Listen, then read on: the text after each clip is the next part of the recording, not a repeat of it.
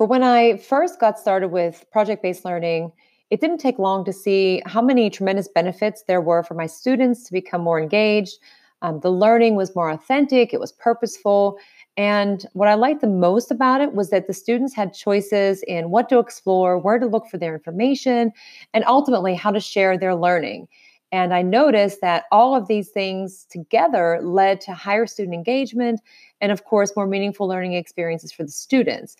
And giving them that chance to be curious when they were exploring a concept that was personally interesting, or whenever they could work together and tackle a problem, or perhaps explore some challenge based learning.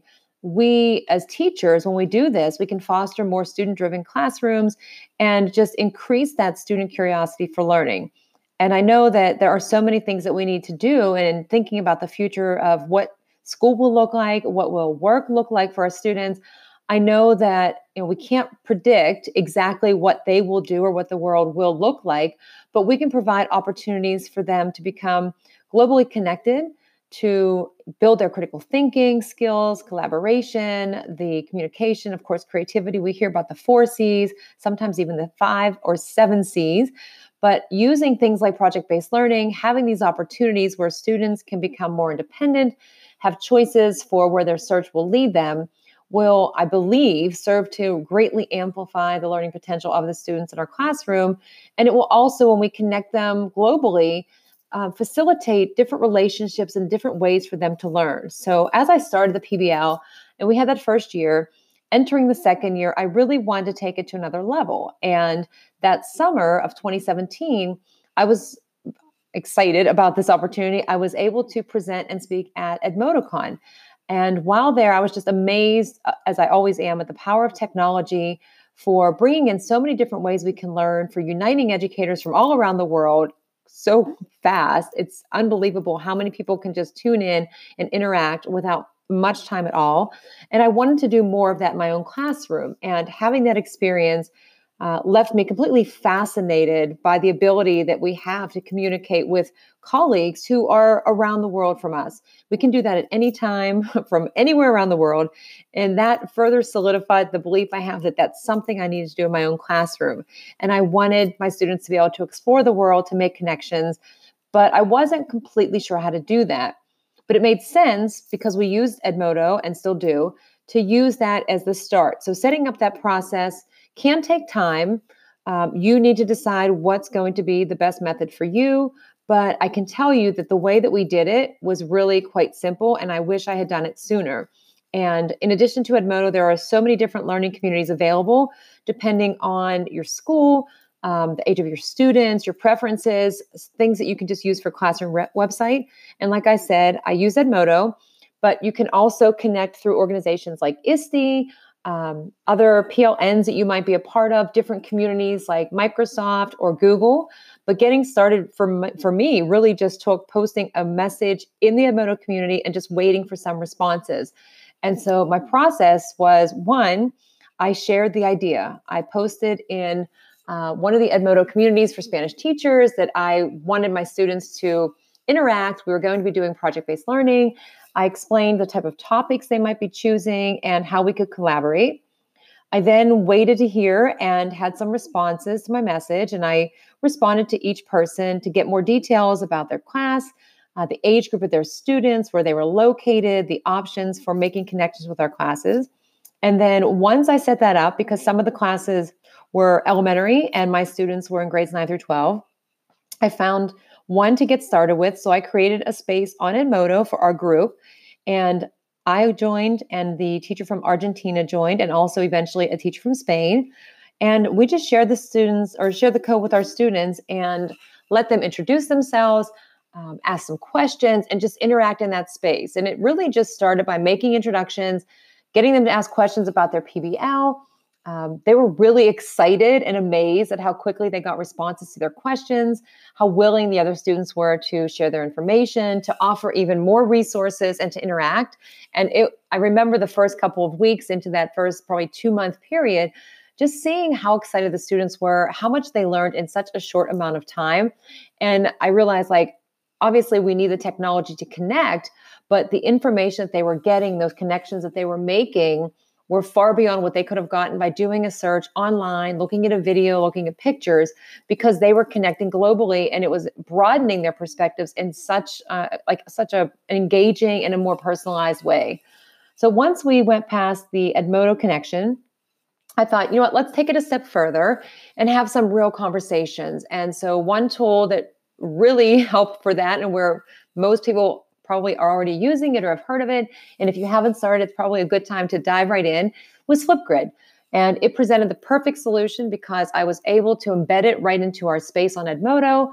We set up a welcome video. The students shared videos back and forth, and we would get the notifications. And to be able to see those students in the school in Argentina, their uniforms, what their school looked like, um, how they were interacting during their lunchtime, and then my students creating their own video to share. And being able to do that so quickly and have access to that was absolutely amazing.